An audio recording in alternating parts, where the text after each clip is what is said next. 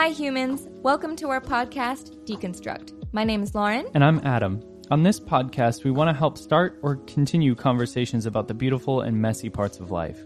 Although we both had a conservative upbringing, we've since grown out of a lot of our traditional ways of thinking. We're learning to deconstruct the religious lenses we once saw the world through, breaking down topics like purity culture, racism, and the patriarchy, while demystifying things like feminism, equality, and love. Stepping away from our evangelical church background, all the while leaning into God and moving forward in our faith. We'd love to hear your story. You can find us on Instagram at deconstruct.pod. Now, onto the episode.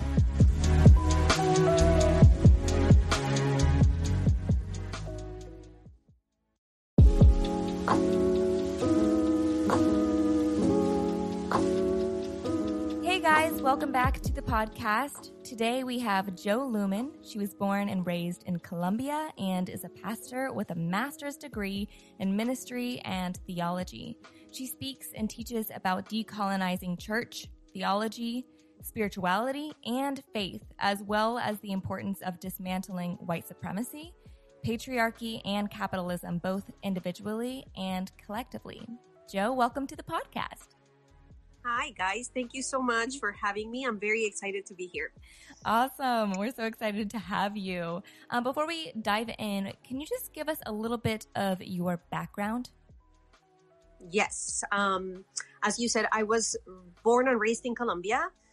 Um, Colombia is still a very Catholic country, and though my family had a lot of Catholic beliefs and roots, um, they were more agnostic than anything until my father became a Christian by meeting some Americans. Mm.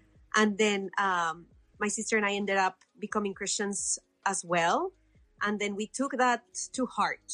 Um, we became very intense Christians, and I moved after I finished college. I moved to the States to become uh, to to get my master's degree and to work at an intern, like do an internship here in the states and learn from what I believed were the best Christians in the world. Mm. Um, and then I ended up meeting my husband and getting married and never leaving and getting involved in a church plant, uh, working at that church plant for 10 years. Mm-hmm. And oh. I ended up just never leaving. So, uh, through all of that process, I started deconstructing and decolonizing my faith.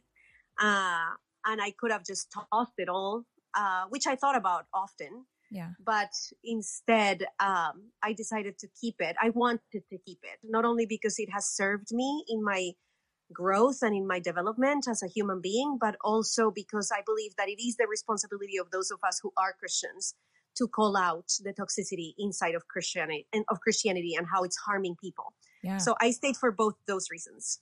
I mm. love that. That's same for us, honestly. Yeah. Did you feel like the colonization of your faith began when you were still in Colombia, or was it when you came to the States and started trying to learn um, Christianity from people that are here? Oh, no. It began in Colombia. Um, you know, even even though we weren't really practicing Catholics, then the narratives of Catholicism, of Christianity, of the Bible, um, are are deep in all of us, yeah. um, in all of Latin American countries, really. Um, you know, you walk down the streets and you see churches. You, uh, the, the schools, even when they are secular schools, um, they will have celebrations that are Christian celebrations. They, I mean, it's so ingrained into our culture and mm. into our society that no, the colonization of of my of my faith, yeah, uh, began really, you know, 400 years ago. Uh, yeah it, it began when the colonizers came and stripped us of our culture and of our belief systems and told us what to believe. Yeah. and it just became normalized and it became who we are except we we aren't. Right. Mm. right. Wow. is there is was there a thing like a specific thing in your life that uh, was kind of a turning point for you that made you so passionate about the work of decolonization? Yes. Uh, well several things really. Um, I had a lot of questions. So the more I studied the Bible, because I became, so I have this personality trait, um, which is also from trauma, but where I, if I am, if I am going to do something, I'm I, I like do it. Mm-hmm. I'm an all in or not at all kind of person. I relate. so, so yeah, I was like, I'm gonna be a Christian. Great, then I'm gonna be a Christian. Mm. So I started reading the Bible, got super intense about it, like church church all the time, super involved and uh, but I had a lot of questions and things that just didn't pan out. Um, and when you st- like when you're a Christian as a teenager, um, all those questions people just brush them aside, like oh you're just young and immature and you just don't get it. Right. Uh, I remember actually being in class at one point, and this was before I became a pastor, before all of it, and I. I remember asking one of the pastors who was a teacher too. I said, "I don't understand. I was I was very young. I said, I don't understand why Jewish people don't go to heaven. I just don't. That doesn't make sense to me. They Mhm. they serve the same God. They love the same God. I don't understand. And the pastor gave me the answer of like, you you'll understand in due time. God's ways are b- bigger than our ways. He knows better. And his answer wasn't satisfying to me. So I kept asking. I kept being like, yeah, but that still doesn't make sense. Uh, and he was like, well, we don't know who's going to be in heaven. But yeah, if you are if you're a Jew, you don't go to heaven. And I'm like, but that doesn't make sense Right. Right. this guy gets up. He was a he he happened to be an American. He just got up. He was in the front of the room and I was in the back. He looked at me and goes, "Dude, just read Romans and shut up." And I did. I I I mean, he made me feel really small and I I did. I shut up because he was a son of pastors of you know generations and generations of pastors and I just felt like I was just this newbie coming into Mm. Christianity that just didn't get it. wow. And so I did. I shut up. The pastor, the, the teacher slash pastor, um, told him that's not, you know, he was like, that's not right. But yeah, Romans does have the answer. I mean, guys, I've read Romans a million times. It does not have the answer. Um, but you know, even even from the get go, I had a lot of questions. Uh, but I was because I was young and because I didn't have the tools. I just quieted those questions and played gymnastics, you know, mental gymnastics in my head. I just don't get it. I'm just too young. I'm I'm, pre- I'm perhaps too too proud. Um, whatever I needed to do to Yeah. play gymnastics, Right. and then and then I became a mom, and that changed everything because I couldn't play gymnastics anymore. I had a responsibility to give my daughter.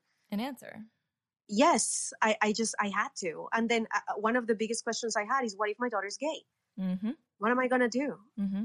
uh, and and these I couldn't play the mental gymnastic of I'll raise her right and she won't be gay. That was bullshit. And You're right. Right. you know, it, it it- it's not it doesn't work that way. I knew enough gay people to know it just doesn't work that way. Yeah. And so um and I didn't like the parenting of Christianity, the the authoritarian discipline ridden, you know, and then I I started learning Hebrew because as I said, I'm all in or not in at all Yeah.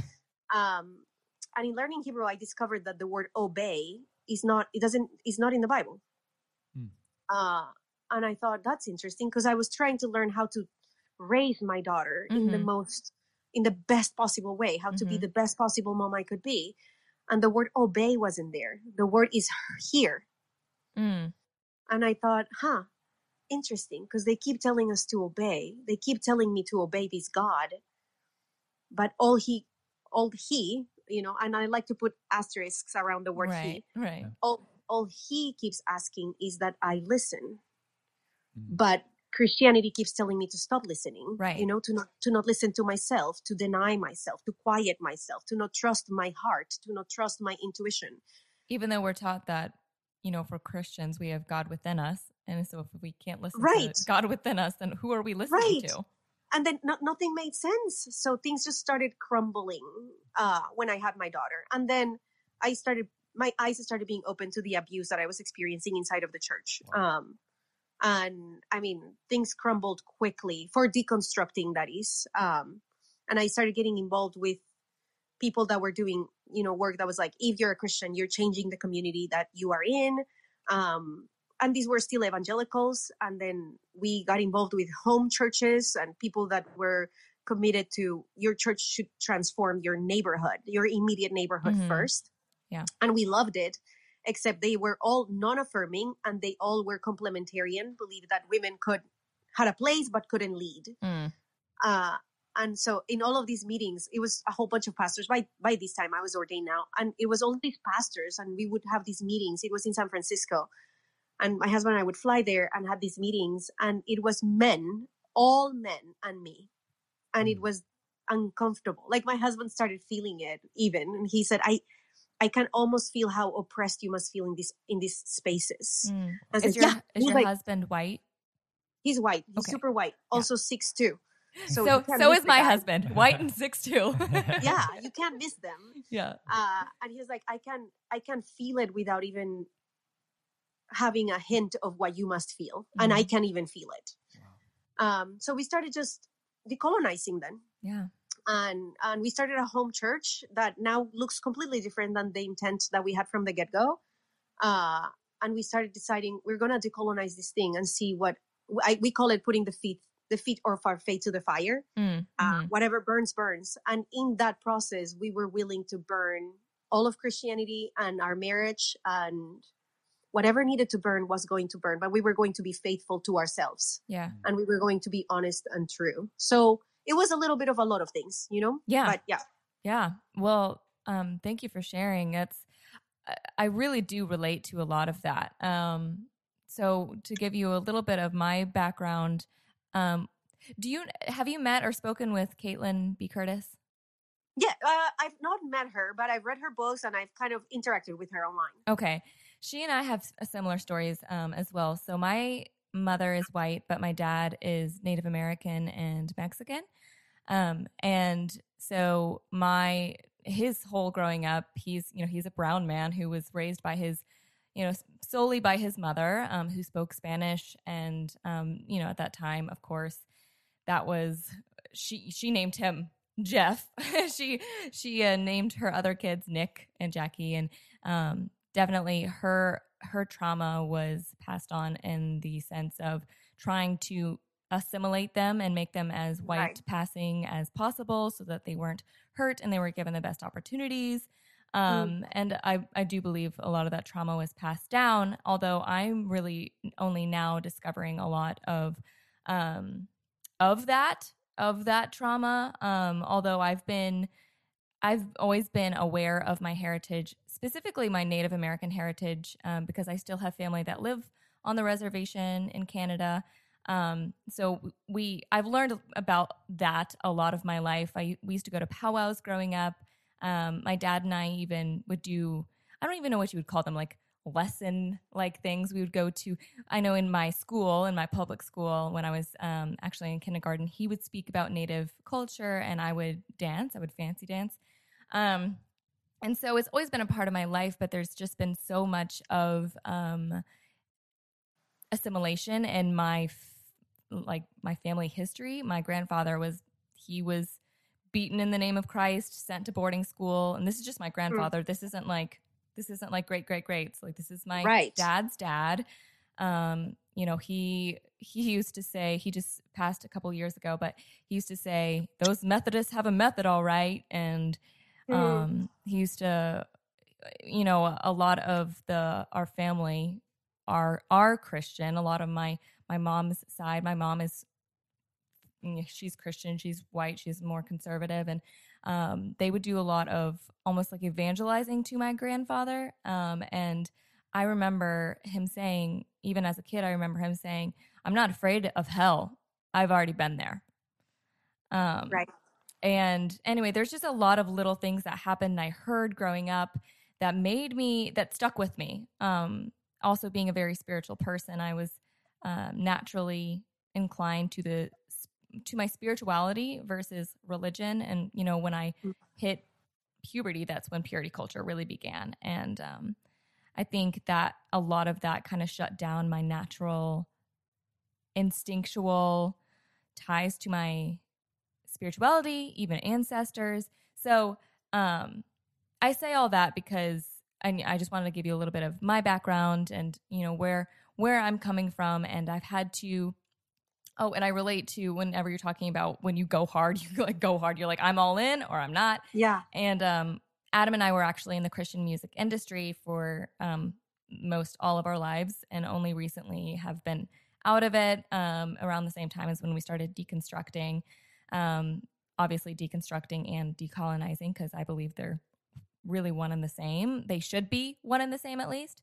Mm, Um, and yeah, I think one of my first big questions, my big um, turning points was we don't have children, but um, I thought I thought about children and thinking about all the thoughts I had as a kid and I never got answers to, and what would I tell my kids, and what what where, where would I point them? And yeah, what if I had a kid that was gay? What is what does that mean? And I knew I knew that at the time. I knew that if my kid was gay, I would 100% grab that pride flag and wave it around. Like I knew that I would Right. I would do that. And I was like, well then why aren't I like that? Like why what Yeah. Why, why aren't we waving the flag now then? Right, exactly. And so I and to me, I mean, one of my biggest uh, drivers for change and just anything I do is I I can't stand hypocrisy. so it's like if that's how I would be if then I why am I waiting? What what am I waiting for?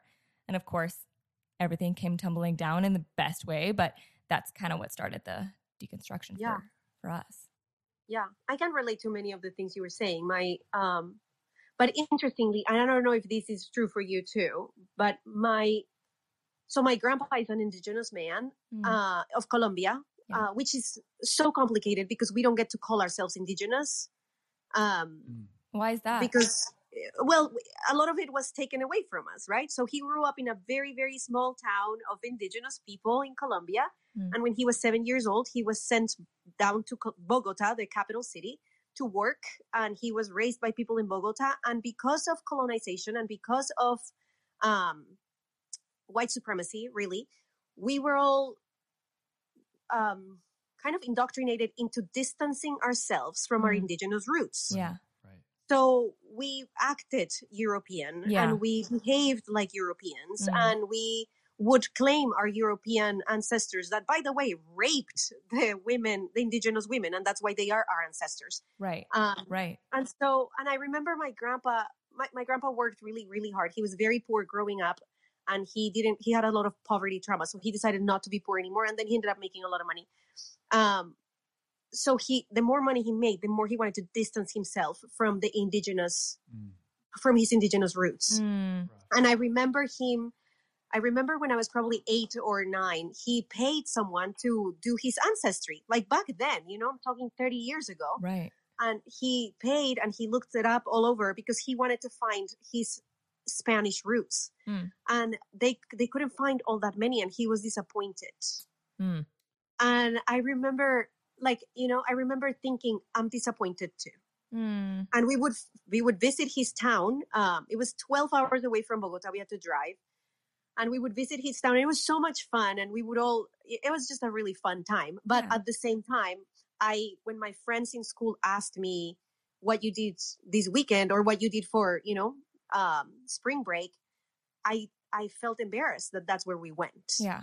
Yeah. It was embarrassing, Mm. and so I don't get to. Cl- I don't. I mean, I could. I could claim my indigen my indigenous roots, and I do. I speak about them often, and I love them, and I have done a lot of healing work into reclaiming them and becoming them. Yeah. But the only reason I don't like to call myself an indigenous person or woman is because I haven't because I betrayed them and I still Mm. feel um I haven't felt the oppression of being an indigenous person because I betrayed them and I decided to side with the colonizers. So one day I may just feel safe enough or comfortable enough reclaiming it fully as my identity.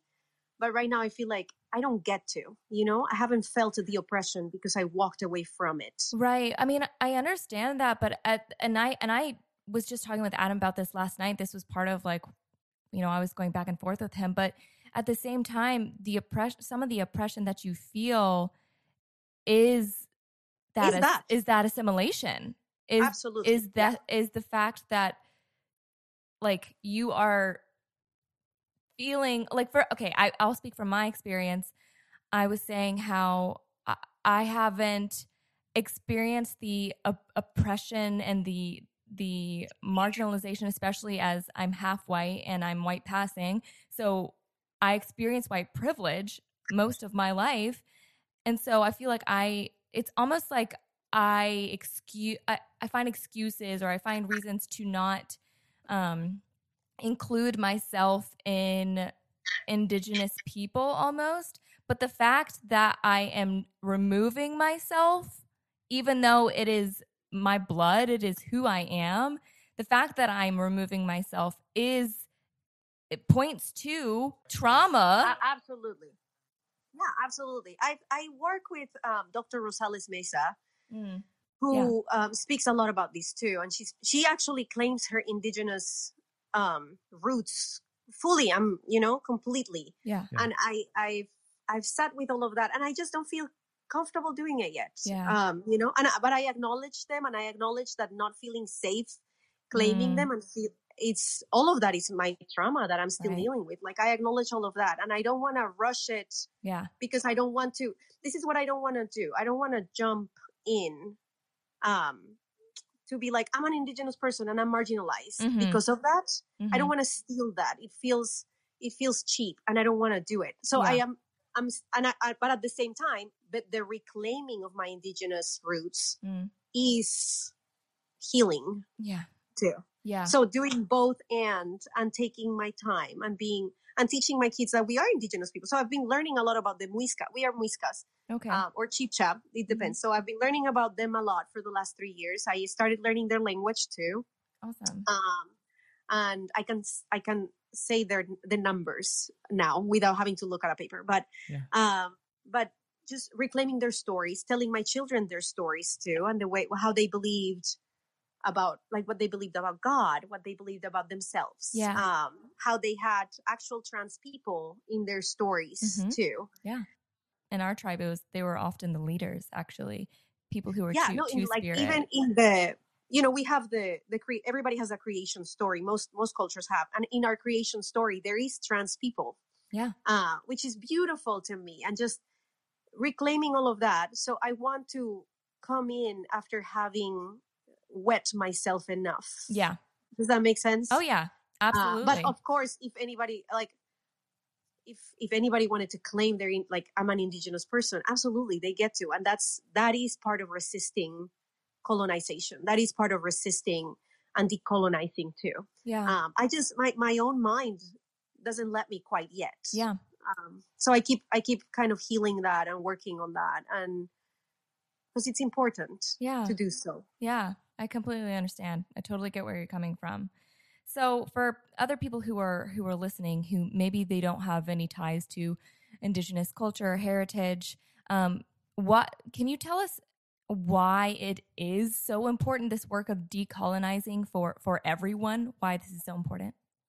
yes um i actually believe that if if i you know in the reclaiming of my faith or in the repurposing of my faith i guess i believe that decolonizing is actually what the gospel is all about you Mm. know Yeah. uh, i believe that decolonizing is the work of stripping your faith and stripping everything stripping society stripping your faith stripping parenting of systems of oppression in the world so whether you are indigenous or not, whether you are a marginalized community or not, um, we all are swimming in oppressive systems. Yeah. They just happen to oppress us in different ways. So Mhm. a white cisgender heterosexual man, um, he he may be at the height of privilege in our hierarchy of acceptability, but that doesn't mean that he's not being oppressed by the system he's Mhm. just being oppressed in different ways but his psyche is being oppressed he's just the fact that he has to dehumanize others to be able to exist in this system uh, and that doesn't happen consciously but subconsciously it's oppressive to them. Yeah, um, because when you dehumanize another you are just losing humanity yourself. Right. so the work of decolonizing is really not just the work of stripping what the colonizers did, but it's stripping any systems of oppression of our society so that we can show up, so that we can show up ourselves and our communities can show up in the world as healthy, whole communities that are not oppressive, but that instead are liberating um, and healing people. Yeah, my mother-in-law was walking through an art um, gallery and she saw um, she saw a, a sculpture and the sculpture is a woman who is inside of a cement block and you can she has her hand up with a chisel and she's chiseling her way out of the cement. Mm. so you can see half of her body but the rest of her body is inside of this cement block that to me is is decolonizing yeah, and we all have to do it because we all get thrown in these cement blocks Yeah. um, and being whole and becoming healthy and becoming what i call becoming the image of god that we were created to be means chiseling our way out of these boxes of cement. So we all have to do it. That's it's a spiritual work, really. Yeah. Yeah, it really is. And a lot of um a lot of people who have been a part of Christian churches too have they have been in that system of colonizing and not even realizing it. I have people who Right. um who may who may not be able to see the like examples or in ways that it is um, oppressive. So can you give us like an example for um for us of how we ha- may have been colonized in the Christian church? Yeah. Um, Christianity alone has been really framed as the superior faith. Um, so the way in which they, it, was kind of given to people um, from pretty much the get go, you know, I, I think that maybe the first 50 years were a little different, but from, from that point on, and the moment that it started getting um, married to the Roman Empire, the moment that it started becoming a weapon of empire, um, it just became this narrative that Christianity is the faith. Yeah. You know, it's the right faith, the true faith. And such a thing is not true. Such a thing is just a belief of white supremacy, believing that my faith is the superior faith and not simply the faith that serves me. Yeah.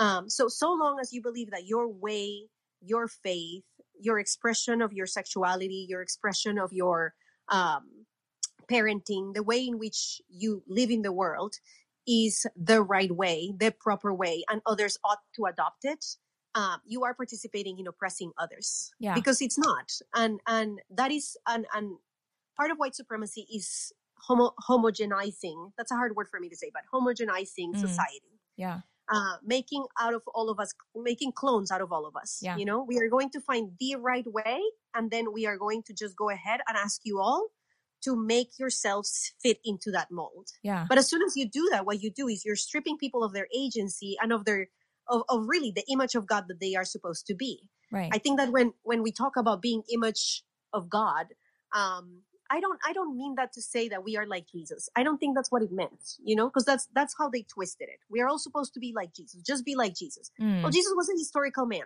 I, I don't need to be like Jesus. I need to be like Jo. yeah. Right. And what that means is I need to embody 100% and fully everything that I was created to be. And to be able to do that, I need to get to know myself. Yeah. But because of systems of oppression, because of trauma, because of conditioning, societal conditionings, I, most of us don't even know who we are. We just know our responses to trauma. right. Most of us just know how we were told to show up in the world. Mm. Um, and the work, the spiritual work that I, that I want to do and that I invite people to do is we need to go back to ourselves, Yeah. chisel our way out so that we can become the image of God we were created to be without the conditionings, without the constraints, without the this is how a family is supposed to look like, this is how a home is supposed to be led, this is how finances ought to work, this is how faith is supposed to be expressed. So Christianity is perhaps one of the most um, one of the most effective weapons in putting people in those boxes, Yeah. you know, of, of, of cement Right. because it tells you this is how you are supposed to be because this is the only way that this divine will accept you. Yeah. That's so interesting. And go ahead. Sorry. Oh no, I was just gonna say it's just that the thought that you brought up a, a few seconds ago about um, how uh, Christianity, as we see it now, as as in its colonized version, just kind of brings out a reactionary human being out of out of somebody that is seeking to be whole and seeking to, you know, follow some sort of spirituality or some sort of religion. And it's it's it's interesting to me too because a lot of the people that we've talked to that the beginning of their deconstruction started with a reaction with with you Mhm. and Lauren both it started with the re- the reaction to well what if the oppressive systems that I'm in affect my my kid if they're gay Right. or or something like that and and it's it's almost like uh, it's it's self unraveling once you can get to a place of of it not being so uh so reactive and that's the moment that you can start Yeah. saying oh look this is how it affects other people just because it affects me and then i would react to that affecting me i need to apply that to my faith and my religion outside of just my own existence Yeah, and that reactivity is um, is a default of the system Mm.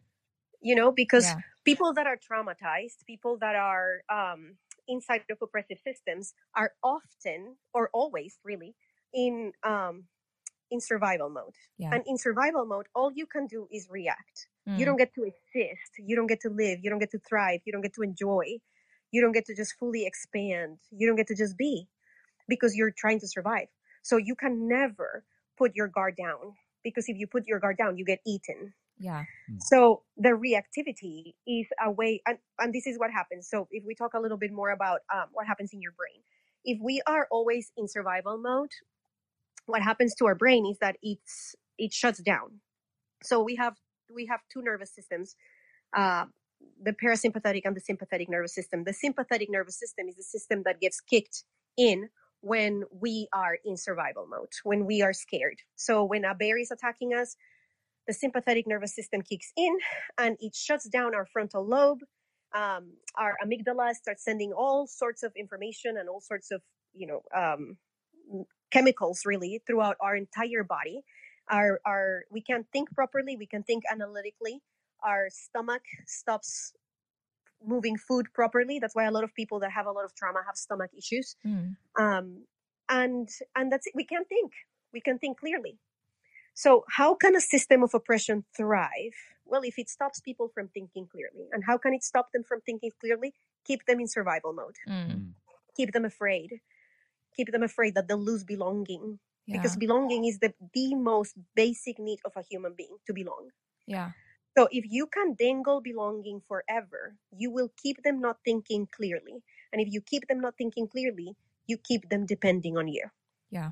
Right. Free people are dangerous people. You Yeah. don't want free people. so if you if you keep them in survival mode they will never be free. And that that's why joy is a part of the resistance. That's why you know thriving stopping breathing like enjoying your life. Um, I, I say this to my husband and my kids often. If i do this work that i do because it's not fun work really um, but it's important work and i like doing it i enjoy it but if i do this work that i do and don't enjoy them and don't enjoy my life the Mm. system won yeah. Wow. Yeah. I love that. the system won. So there are days that are bad days, but I have to make constant reminders that I need to stop and enjoy my life. Yeah. Because part of resisting oppression is saying I get to expand and I get to enjoy and I get to live because you don't own me anymore. I love that. That's so good. That's so good.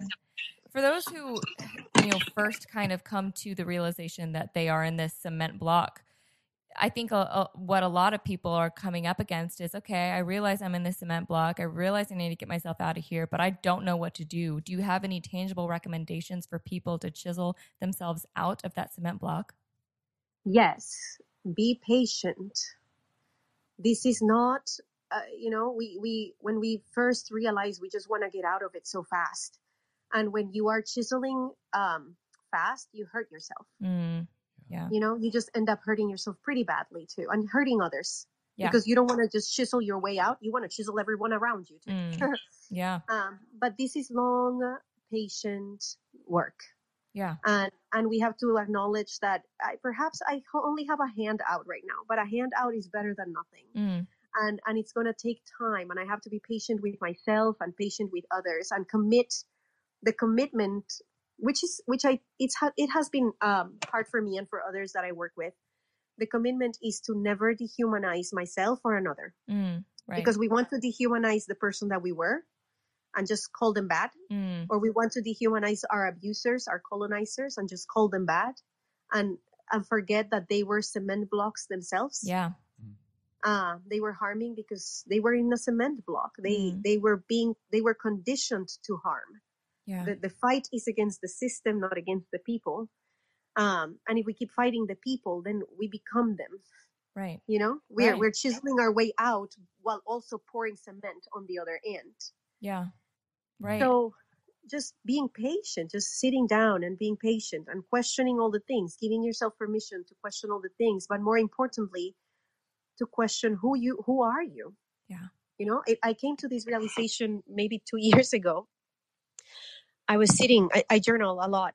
That's that's perhaps my most healing tool, journaling. Yeah. And I was journaling, and I I asked in my journaling, I asked myself, when was the first time I experienced anxiety? Um, and I realized that the first time I, I bite my nails, I have stopped, um, and I do a good work right now with not biting them, but it's hard. It's hard for me not to bite them. Yeah. The first time I started, I remember biting my nails. I was three years old Mm. because I had a, my mom had this huge. I'm the first granddaughter of a big family, and they were throwing me a very big three third birthday, hmm very big. Everybody was invited, and I was very excited about it. So I decided to cut my own hair to look beautiful. Oh no. I did a terrible job, as one as one would expect, and my mom was so mad at me. She was so so mad at me. She didn't have the tools to handle that differently, so she was really angry with me and she screamed at me. And I remember thinking, I ruined my birthday. I ruined everything. I ruined everything. I Mm. just ruined everything. And I started biting my nails. And I didn't stop. Uh, I still bite them sometimes and I have to paint them and I have to be very conscious and aware of that. And I realized, my God, I have not met me without anxiety. I Mm. don't know who she is. Yeah. I don't know her. I don't know her. So since two years ago, my journey has included I'm going to meet her. We're going to meet one another. Yeah. That me without anxiety, we're going to meet her. And that's going to take a lot of work. And I don't know when, when I'm going to meet her. But at least I'm aware that this person that I am today, with the less anxiety that I carry now, but it's still anxiety that I carry, this is not the true me. Right. Yeah. so i'm i'm patient with myself in when i am when i give myself into anxiety i remember i'm not bad i was given this Yeah. Yeah. i just i just wasn't given the right tools to handle my anxiety so now i became it yeah. Right. so people we we as people tend not to be we want really quick change it takes time and we have to be just patient with ourselves and compassionate with ourselves which then means we have to show compassion to others Yeah. which compassion doesn't mean giving them a pass you know compassion also includes accountability Yeah. Well, compassion is also decolonizing the people that look like the colonizer. that look absolutely like the and, people and that are oppressing you. yes and calling them to account you know Right. Absolutely. Someone Yeah, abso- actually messaged us um, when they saw that you were going to be on the podcast. They were very excited. And um, they asked us to ask you this question. Um, and that kind of relates. Um, she said, How can we compassionately deal with lived experiences of people that make them feel justified in their bigotry? Like, are we supposed to have grace for racists? What does it mean to love our neighbors who dehumanize our other neighbors? oh gosh it's, it's tough right Yeah. um, I, I think that I tend what I like to do um, and what helps me a lot is what I was telling you guys about the, the my commitment to not dehumanize the other. It's it's so easy to dehumanize them. You know, they are just racist. I don't Yeah. call anybody a racist. Mm. Um, their behavior is racist. They aren't. They they were indoctrinated into white supremacy, which makes their behavior racist. Mm. Because when I call them a racist, it's easy. I just wash my hands off of it well, Mm. you're, people are just racist. People are just racist. But instead, if I say, no, we live in a racist society, which has created a lot of people that behave in a racist manner, Mm. then I have to play a part in the helping them heal from it Yeah. because I have to change this society. Right. It is my job then to change the water we're swimming in. Mm. So, no, that doesn't mean I do it perfectly. Sometimes I'm like, ah, this asshole. Like, why? Right. Right. um, and I have to just go back and remind myself this is the water they've been swimming in, and and it is really hard for a shark to notice the water they are swimming in. right. It's very very hard, and the bigger the the bigger the fish, the harder it is to Yeah. look. So I have family members right now who absolutely despise the work that I do. Mm. They are absolutely convinced that I am leading my family to hell. um, that my family are just victims of my wickedness and. That I am doing the work of the devil. Literally, that's actually a quote. Wow. Um, and uh, I could dehumanize them Mm. and I could just call them bad and evil and terrible. Or I could remember how we were indoctrinated into believing that what I do and what I speak about and condemning Christianity for them means that I am the devil. Yeah. Are they right? No. But I know where they got that. Yeah. I know where they got that belief. Yeah. So I, I set the necessary boundaries that I need to set to to make sure that I am safe and that they don't affect my own well being. Um, and then in my mind, because right now it's not safe for me to try to change them. I don't want to. I actually, it's not safe for me to ever want to change anybody, but Yeah. it's not safe for me to engage them, perhaps, is what I meant to say. Yeah. I don't Right. feel safe engaging them. I'll just get ha- harmed and I'll be re traumatized in that. Yeah. So I recognize that. I recognize that. And I compassionately let them go. Yeah. Um, uh, you know, and I, I hope and pray that they will deal with this because they Yeah. won't be healthy if they don't. Yeah. But that means that these people don't get to see my kids right. and they don't get to see me. Yep. Yeah. Um, and I lo- and that is love for them and for me right. because they won't like they won't like me either if Right. I have to engage. right. Yeah. So I think that compassion sometimes looks like distance and boundaries, Mhm. and compassion sometimes looks like I, I commit to not dehumanizing you, but it doesn't mean I have to have you around. Yeah. I think that I think that speaks to the logical fallacy of tolerating intolerance is, in and of itself isn't something that will move us forward. No, I, I think compassion, the way that you're talking about it, that compassion to help others heal of the system that they've grown up in and that they've been indoctrinated into is important and necessary work. I and and you know what? It doesn't. I, I think that because we have these narratives of the heroes, um, you know, we were told Jesus was the hero. Mm. We are told all these people are the hero. Paul was a hero, and Peter was a hero. And and this narrative of the hero is really white supremacy. Yeah. Um, this idea that there is the one man, you know, and all these pastors, you see them because of the trauma of the hero running to be the hero that brings revolution and change into the world. The hero doesn't exist. Yeah. Um, we are a community of people that work together to bring heaven to earth to all the people, and each of us plays a part. And that's just that. That's it. I don't. I don't need to be anybody's hero. But the moment that we want to become a hero, then I think that I have to change every person and save every person from the systems of oppression. Mm. And I don't. I don't I don't I don't feel that burden because it's not mine to carry. We are a society. I play my part and my part will serve many, but it won't serve many too. And thankfully there are many others like you guys and many other people in the world playing their part too. And you will serve some that I don't. And that's completely fine. Yeah. But this desire to be the hero will harm us, you know, especially with the ones we love. Yeah. Yeah. Something I've heard you speak on and others as well. And I, I really, I would love to get your um, kind of description of this.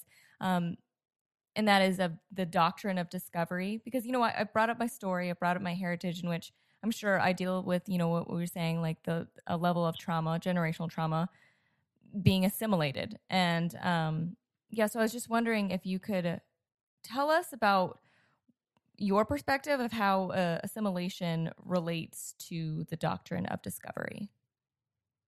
Um, yeah, the the doctrine of, of, of discovery is is this idea that um,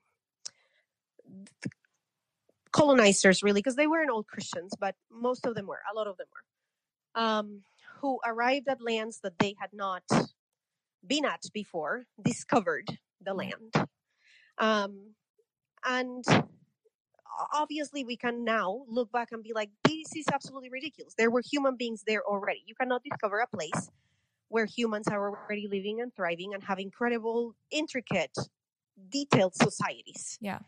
um, so the the the way in which this doctrine of discovery marries christianity is this notion that the land that they found because they were christians and they were the chosen people of god the exclusive chosen people of god the land that they found is the the land of milk and honey. Oh, the- yeah. The promised but there is land. a- the promised land. Thank Yeah. you. Yes. So this is the promised land for us. So the doctrine of discovery marries Christianity um, in this in this manner. This is the promised land, and we are the chosen people. Therefore, this is our land. hmm Um, and uh, we can see now how that harms. You can you can actually read some of the journals of the colonizers that speak of the land being of the Americas and some of different places in the world. This is the land of milk and honey. This is the land that God gave us. It is our job to take it over. It is our job, and taking it over means going back to the story of Joshua and uh, what happens in Joshua when they are taking over the promised land. The, the command is, which the command is supposedly by God. I don't, I don't believe it was by God, it was by their trauma. Yeah. The command is get in and destroy everything Yeah. because you guys know the right way, Mm. because this is your land. Yeah. So we can see how people can say that Christianity is not the problem, but the problem is just the people misusing the Christian values or whatever you want. Yeah. But I mean, we're talking about continents, entire continents, defaced, abused, people murdered because of Christianity, Right. because of the doctrine of discovery, because of this belief that they found it, they are the chosen people of God, therefore it's theirs, and it is their job to subdue it. Mm. Uh, because that's another part of the Bible, right? Right. This is your land, you have to subdue it. Right. So, um, that narrative, we are we are not colonizing um, in the same ways that we were colonizing 400 years ago and 300 years ago on.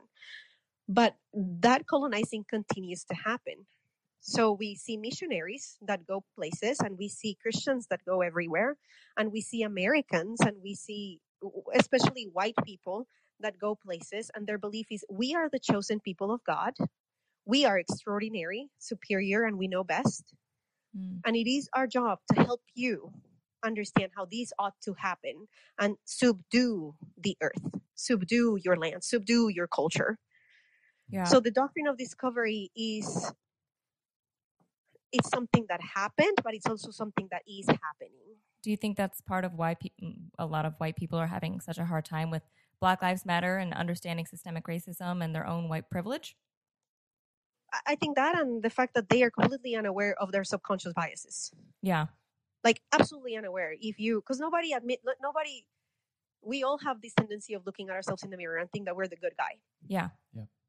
and because we have not been told and we have not been given the tools right because we are in these trauma cycles of survival we have not been given the tools to look at ourselves honestly and be able to see both the colonizer and the colonized Yeah. in every single aspect of our lives Right. so white people feel attacked so Right. I, I don't know have you guys heard of the backfire effect Yes. But but I would like you to to describe it for for our listeners.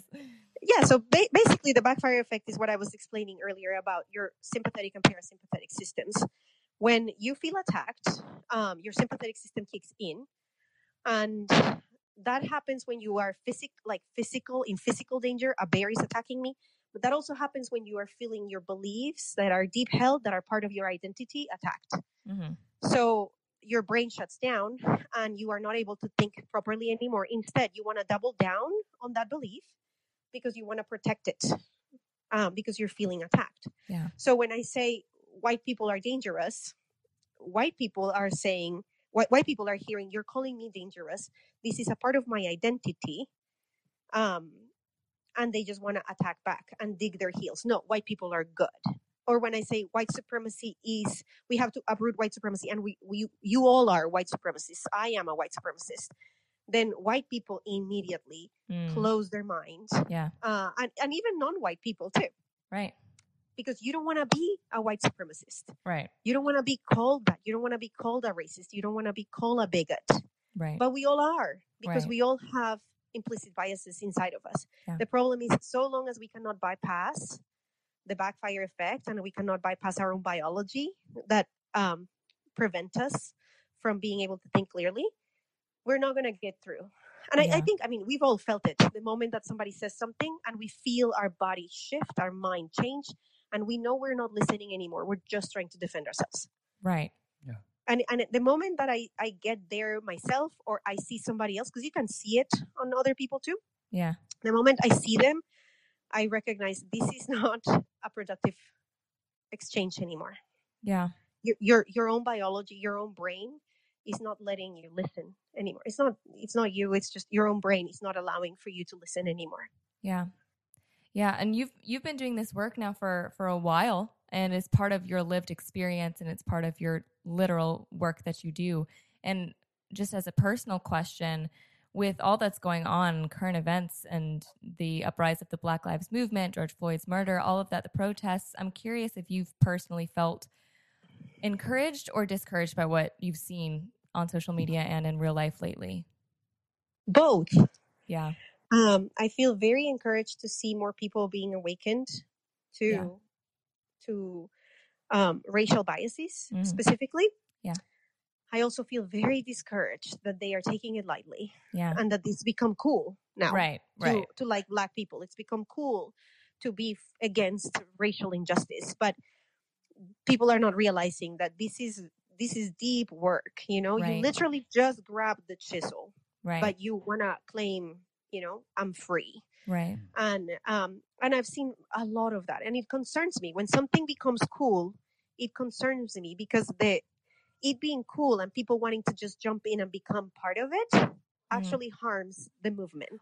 Well, it's it, I feel like it's the similar danger of you know churches that say that they welcome all, you know, but they're Mhm. not actually affirming and it's kind of like a bait and switch where it's like Where they pull you into a situation where you'll listen to them so that they can they can fix you to. You're right. basically.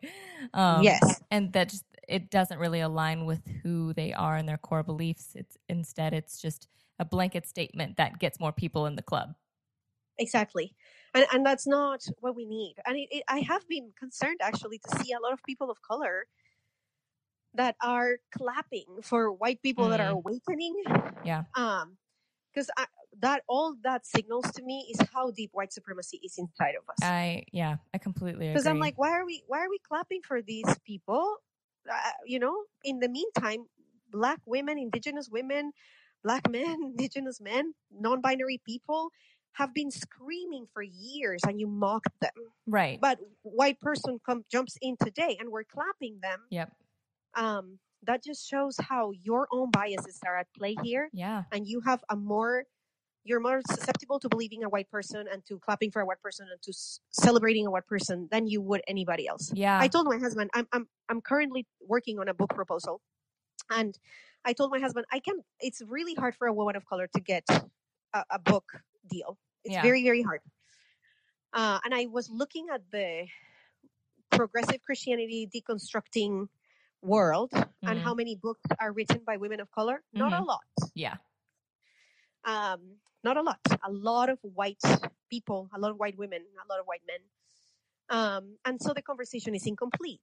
Yep. And I was telling you, I can almost guarantee you that a book on decolonizing Christianity, because there is like three right now. Right. And I said, I and, and the book I'm writing, of course, is about decolonizing Christianity and what that means for me and what that looks like for me. Right. And I said, but I can guarantee you there is going to be white people writing about it and they are going to mm-hmm. get a bigger deal. Yep. I, I will get my book out. Yeah. But they will get a bigger deal and more financial benefits and more people buying it than me. Just because our biases are so deeply ingrained that when a white man says the same thing I've been screaming, Yep. it just people are like, Oh my gosh, that makes sense. Yep. Yep. I totally I totally get you. This like you're you're preaching fire. I love this. I love it. it's, it's it's deeply frustrating and i also understand it that's why it is the job of white men to say can you please listen to them because that's who i learned from Exactly. Exactly. That's what I keep telling Adam because he's always he's he leans more towards like I want to step back. I don't want to be like a loud voice, but I'm like, but you already have been given the mic. You were born with a microphone in your hand. Use it for good. Point it to other people. Point it to Yeah. people of color. Point it to women. Point it to Mhm. non-binary people. Point it to you know. It's just anyway. I I completely agree with you, and I and I Yeah. love that you And touched on that. and it's so simple really nobody's saying don't speak what we're saying is can you point us to where you learned that because you weren't enlightened Right. Yep.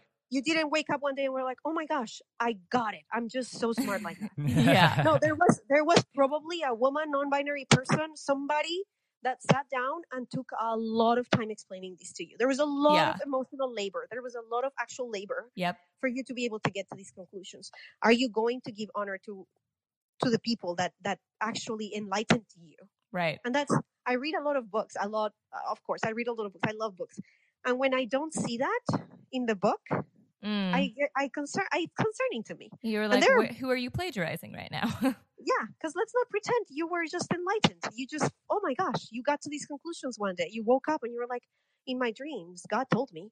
Right. Um, Like that's that's not that's not true. So I I get concerned, and there are big names, big names, and books that I've read recently that I'm like, you mentioned like nobody, right. Right. nobody. This this all makes it seem and sound like you are just brilliant on Right. your own. Yep. It, and that doesn't exist. Like I said, we're no heroes, right? Right. Um, so yeah, I, I, I look for because white supremacy, patriarchy, capitalism, it's so sneaky. So it's hard sometimes to see it in those little crevices, in those little things. Sometimes I feel, sometimes I feel like I'm that annoying person that is like, "Hmm, but that's white supremacy too. hmm I love it. I love that you're like that, though. Oh, Yeah, because people want to be like, oh my gosh, but it's so good. Look at them talking about this, and I'm like, yeah, but the way in which they are doing it is white supremacy in itself. Yeah. Which is why I love you. you're amazing. Um, I don't make a lot of friends though, you guys. I make yeah, I get it. I definitely understand that. Um, somebody else asked, um, and this kind of how we'll just like sum this up. Although I have so many other things I want to talk about, so I might just like call you up again, and we're just gonna keep going because this is this is good work. Um, but somebody else uh, messaged us, and they were asking for um, your advice on personal and professional academic advice that you give for people that want to follow in your footsteps. well, I don't think anybody should follow in my footsteps, basically. Mm, Um, like like I said, we all have a part to play, and I'm playing mine, and I I think we all have to play ours. yeah. Now, that doesn't mean that I can't like what I've done cannot help somebody else into their own path, you know. Right. So, um, so some of the work that I do is I, I read a lot. Yep. Um, I made a commitment about two years ago to have about eighty percent of the voices that speak into me are women and or non-binary people. Yeah. And people of color, um, both of Yep. those. Yeah. Um, and the reason I and people are like, well, you're not going to hear from white people now and white men, and isn't that yes and uh, isn't that going to affect your ability to see clearly i'm like no because i have 38 years or 37 years of, of whiteness white Mm, men yeah. voices inside of me right. so um, i'm just trying to balance it out at this point Right. so um, so i do that I, I make a commitment to listen to the voices that i have not listened to Yeah. um, I, I don't think you have to go to school. I don't think, you know, I, ha- I got my master's. I actually applied for my doctorate. Um, and in the applying for my doctorate, I was also decolonizing. And when I decided to go to get my doctorate and I applied, I also was decolonizing. And I was uncomfortable with the with academia and how much whiteness and white supremacy runs through academia. Mm, Um, and I knew it was going to be traumatizing for me yeah. uh, the the sc- the two schools that I applied for both had a majority of white men teaching. Um, they had very very few women and even less women of color. And I was like, I don't. Why do I want to do this? Like, I can just Right. pick up books and read a lot. yep. Uh, because the only thing that this degree would serve me for is so somebody else would admit that I am indeed someone that can speak about these things, and if, and they won't. You know, Yeah. Yeah. they just won't. So, so I decided like you don't have to go to school, and I don't think anybody has to go to school. You do have to get educated though. Right. And you have to Yeah. educate yourself. Right. So I think just as you educate yourself, as you do the work of chiseling your way out of this box, you find what is the lane that I am supposed to run in. Yeah. Um, because you're not supposed to run in my lane. You're supposed to run in your own. Yeah. And the only way to figure out what that lane is is to listen and work alongside. And and you know, maybe in the lane that I'm supposed to work in, we're supposed to link arms and work together for uh, for some time or not, um, or forever, whatever. But most definitely, my lane is my lane, and your lane is your lane. And I don't want to step into anybody's lane and say this is yours. Yeah. Right. So so we just educate ourselves depending on our our the things that hurt, the things that pain us, the things that just touch us. Um, I, I learned about leprosy, guys. i um, I take a lot of tangents, but they all make sense. I promise. no, you're you're Um, great. I learned about leprosy a few years ago, and how what leprosy does is that it essentially it kills your nerve endings, and you cannot feel anymore. Mm. Um, so that's why people end up losing their arms or losing, you know, their fingers or losing their legs, whatever, because they cannot feel when they have gangrene or when they cut themselves or Mm. whatever. Yeah. Which made me think about spiritual leprosy, and and what toxic Christianity invites you to is to have spiritual leprosy, to not feel anymore, Mm. To not feel for the other, and not feel for the things that you're supposed to feel for, Yeah. to not let your emotions lead you. Mm. Um, so emotional leprosy or spiritual leprosy will keep you from being able to find your lane because your emotions, your feelings, they are your they are the way to your path. That's Yeah. how you learn where you're supposed to go. That's how you know as you listen to your intuition and to yourself and to your body. Yeah. So I tell people um, the, the fight is against leprosy, against not feeling and in, in the s- sitting down and being like, what's going on within? Mm. What do I have to listen to? Is this my trauma speaking or is this me, truly me deep inside? Yeah. Uh, and I, you know, between educating yourself and sitting down to question what's going on within, you'll find your path. Right. Yeah. Yeah, I love that. Also, you have amazing, beautiful resources on your Instagram. Oh, yes. And I, yeah, I love those. So Jo has uh, resources for deconstruction, decolonization, work, um, how to be an ally. She has all the resources, um, and they are. I'll, I'll point to your Instagram. Is that is that probably the best way for people to find you? Is on your Instagram? Yeah, yeah, yeah, yeah. I, I started my YouTube channel and then I stopped because it's a lot of work. So I haven't posted. I just It don't is. have the time right now. I stopped after I had my baby, who Yeah. was not a planned baby, but um, so yeah, you won't find new videos Okay. like over a year, I think. But there are some videos in YouTube, but Instagram is probably where you can find most of the things that I write. Okay. Great. Perfect. Well, I will definitely include that in the link or in the bio down below. Um, and yeah, thank you guys so much for listening. Thank you, Jo, for being on today's episode. It was an honor to speak with you. Thank you so much. It was really fun to talk to you guys, and I hope it's not the last time we get to talk to each other for the Oh, podcast or not. yes, I agree. I hope not either. Well, thanks, guys, for listening. Until next time. Bye. If you liked this episode, please share, rate, and review on whatever platform you're listening. As always, thanks so much for listening. Until next time.